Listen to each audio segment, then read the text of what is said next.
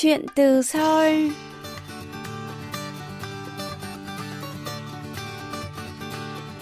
Xin chào quý thính giả, tôi là Hương Cao và đây là chuyên mục Chuyện từ Seoul trên đài phát thanh quốc tế Hàn Quốc KBS World Radio.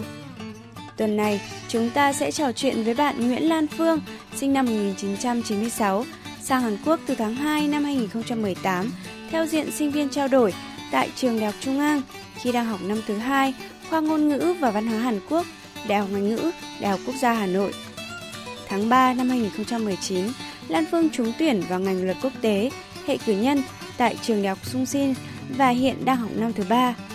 Mời quý thính giả cùng Hương Cao trò chuyện với Lan Phương, lắng nghe bạn chia sẻ về những trải nghiệm khi theo học ngành luật quốc tế tại Hàn Quốc nhé.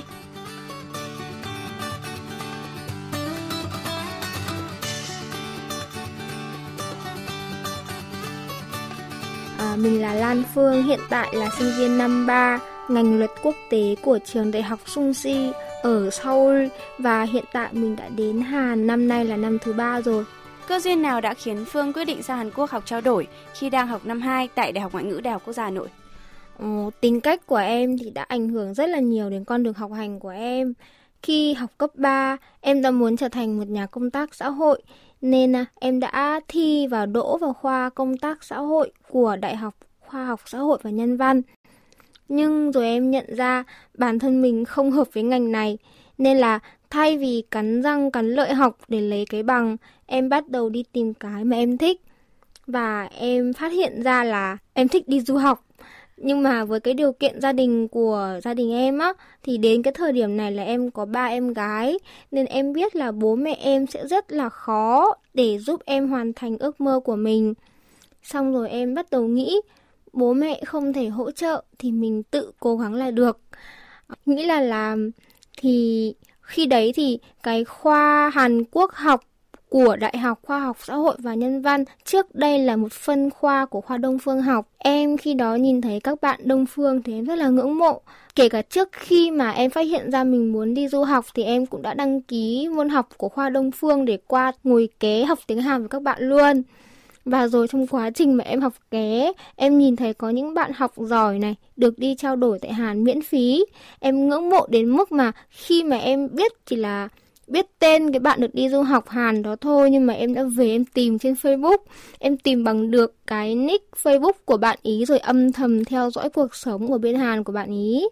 Em nhận ra là cái cách để em đi du học Hàn dễ và rẻ nhất chính là trở thành sinh viên của khoa Hàn. Nên sau khi em học cái tiếng Hàn một kỳ, em chắc chắn là mình học được cái ngôn ngữ này.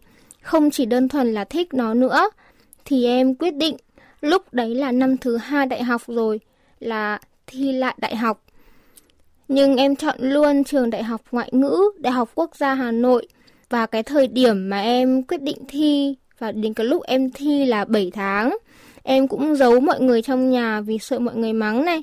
Nó cũng may mắn là đỗ khoa ngôn ngữ và văn hóa Hàn Quốc của Đại học Ngoại ngữ Đại học Quốc gia Hà Nội. À, mà khi mà đi học được một kỳ thì em mới dám nói cho nhà em là em thi lại đại học. Vì mục tiêu của em là đi du học, nên là từ cái giây phút mà em đỗ vào khoa ngôn ngữ và văn hóa Hàn Quốc thì em đã lập sẵn cái kế hoạch này, từ quản lý cái bảng điểm của mình cho đến là hoạt động đoàn đội trong khoa làm sao để cho nổi bật nhất và thế là một năm rưỡi sau em lấy được học bổng đi học trao đổi tại trường đại học Trung A.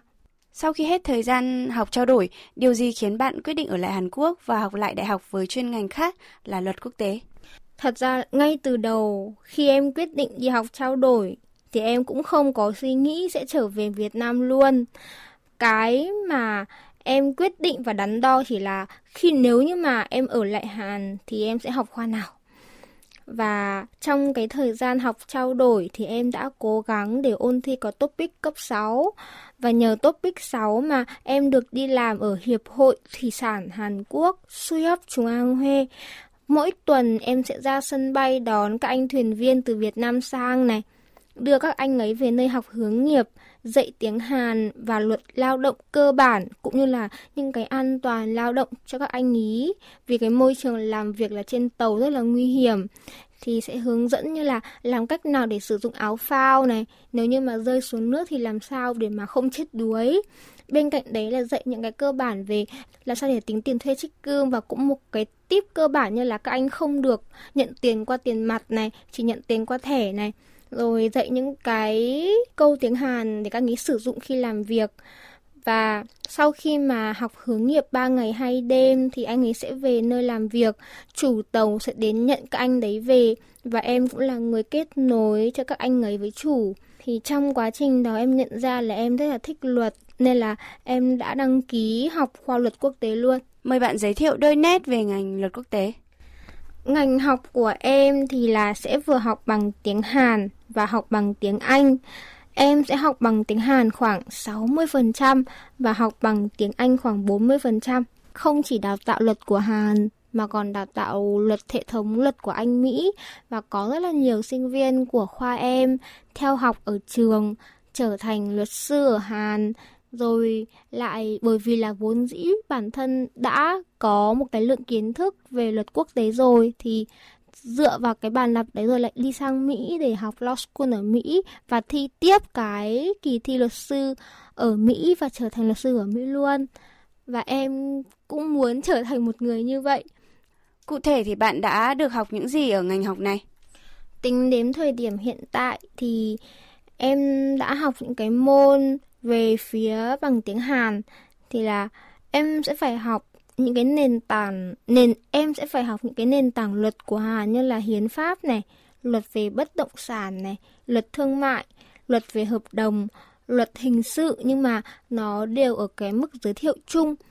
Còn về học bằng tiếng Anh thì em sẽ chủ yếu học luật của Mỹ, học từ hiến pháp Mỹ này, bộ máy lập pháp, hành pháp, tư pháp của Mỹ, rồi luật về đất đai, bất động sản, luật doanh nghiệp,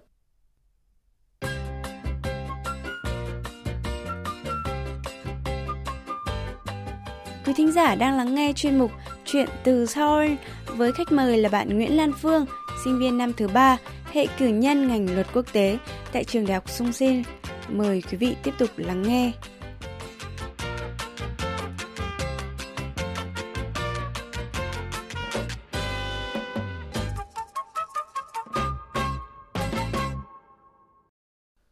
Bạn có gặp phải khó khăn gì khi học luật quốc tế không? Em là sinh viên Việt Nam đầu tiên trong lịch sử của khoa. Từ lúc em vào khoa đã được các thầy cô quan tâm rất là nhiều, nhưng mà không phải là không có khó khăn.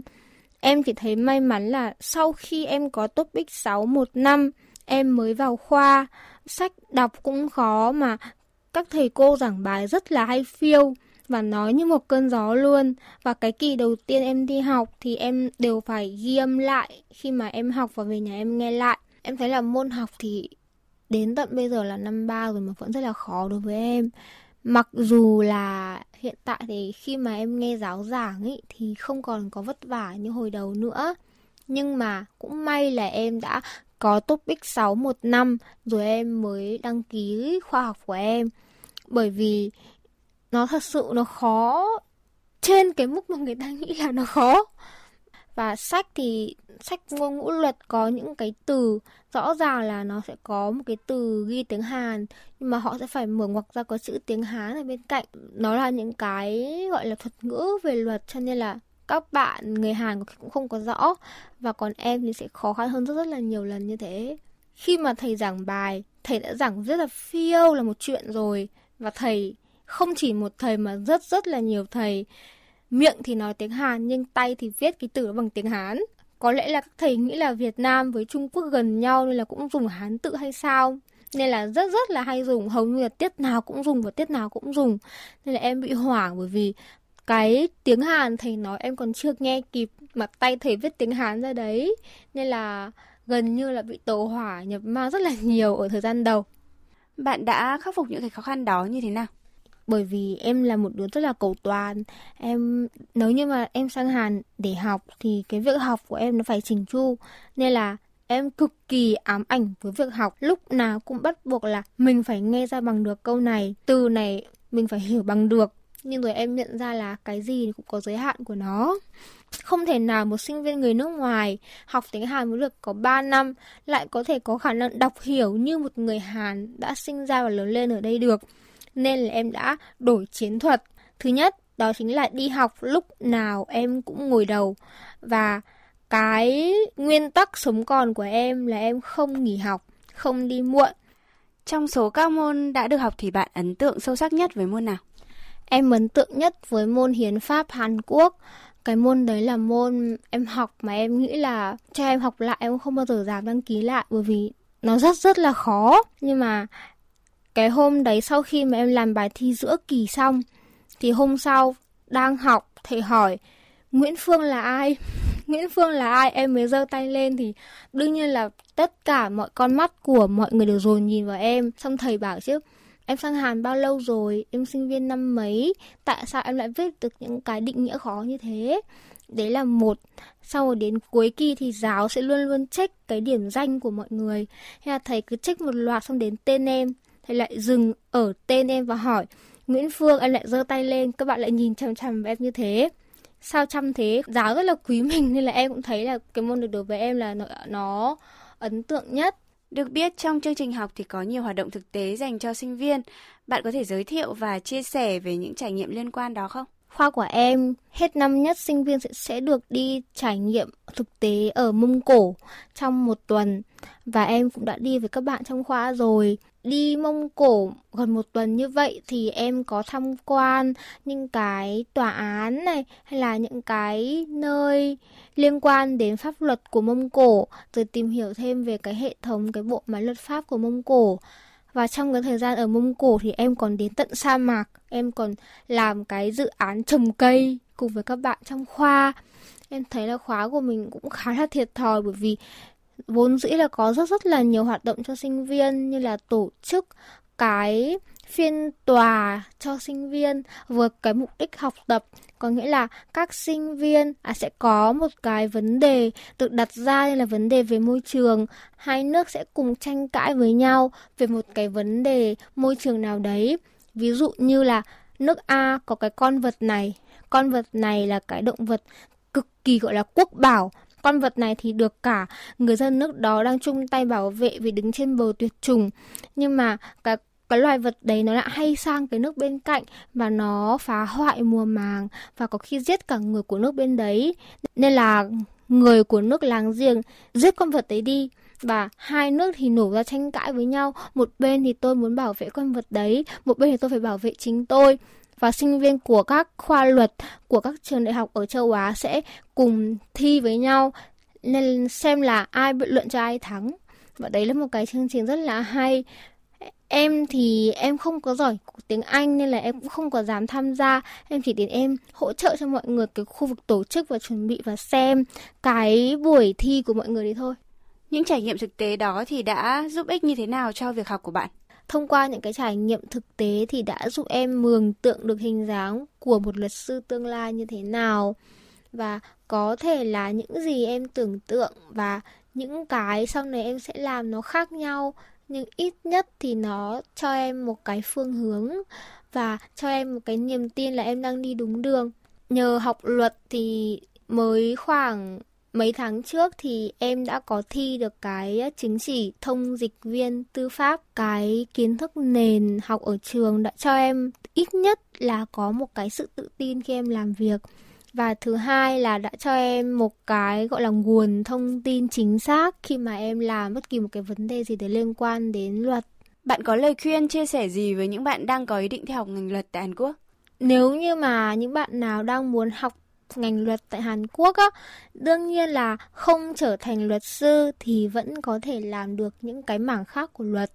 Nhưng đối với mình thì mình đã xác định đã học luật là sẽ trở thành luật sư và cái con đường để trở thành luật sư tại Hàn Quốc nó không hề dễ dàng một chút nào. Nó sẽ tiêu tốn của các bạn ít nhất là 7 năm. Bạn học xong 4 năm ngành luật không có nghĩa là mình sẽ trở thành luật sư mà ở Hàn Quốc bắt buộc mình phải học law school. Và học law school thì sẽ mất khoảng 3 năm nữa. Học xong law school không phải là mình thành luật sư luôn mà mình lại phải thi tiếp một lần chứng chỉ thì mình mới có thể thành luật sư được nên là các bạn cần phải chuẩn bị cho mình một cái tâm trí thật là vững vàng. Con đường này nó không hề dễ và nó cũng nó không hề màu hồng, nó không hề hào nhoáng như bên ngoài người ta nhìn vào. Và để mà không sốc để mà có thể thích ứng được có thể tồn tại được mà không bỏ cuộc thì cái mà mình cần đương nhiên là mình học bằng ngôn ngữ khác với ngôn ngữ mẹ đẻ của mình. Thì mình cần phải trau dồi tiếng Hàn thật tốt. Mình nghĩ là để học được luật thì bạn cần phải có topic 6 rồi hãy đăng ký. Tiếp theo là học luật thì mình cần phải ứng dụng của nó. Và theo như mình nghĩ là mình hiểu được luật tiếng Hàn, nhưng mà mình nghĩ sau này khi mình làm việc mình không chỉ dùng tiếng Hàn mà còn dùng rất là nhiều tiếng Việt nữa. Nên là song song với việc mà đọc sách luật bằng tiếng Hàn thì mình cần phải trau dồi thêm vốn tiếng Việt của mình bằng cách là đọc thêm nhiều sách luật bằng tiếng Việt nữa. Cuộc sống và việc học tập của Lan Phương có bị xáo trộn hay thay đổi trong mùa dịch Covid-19 không? Nếu như không có Covid thì đến năm 3 hoặc năm 4 khoa em sẽ được đi châu Âu một tuần. Với kinh phí mỗi người cực rẻ, chỉ có một triệu won mà có hết cả vé máy bay rồi ăn uống trong một tuần đấy. Nhưng mà bởi vì do covid nên không có được đi. Và khi mà khóa em nhận được cái thông tin là không được đi châu âu nữa và thay bằng là mỗi đứa sẽ được nhận một triệu won, gọi là tiền ờ, xoa dịu ủng hộ tinh thần vì không được đi châu âu thứ hai là đương nhiên là không được gặp bạn bè không được gặp thầy cô giáo thì cảm giác cái việc hứng thú học hành của mình cũng giảm đi Mời bạn chia sẻ về kế hoạch sắp tới của bản thân. Kế hoạch sắp tới của em là em phải được TOEIC 900. Tiếp theo nữa thì sau khi mà em tốt nghiệp đại học thì em sẽ học luôn lên cao luôn. Và con đường của em có nghĩa là trong 5 năm tới vẫn sẽ chỉ là du học sinh, vẫn sẽ chỉ là ngày ngày cày cuốc với sách vở cố gắng thử thách với nhiều chứng chỉ mới.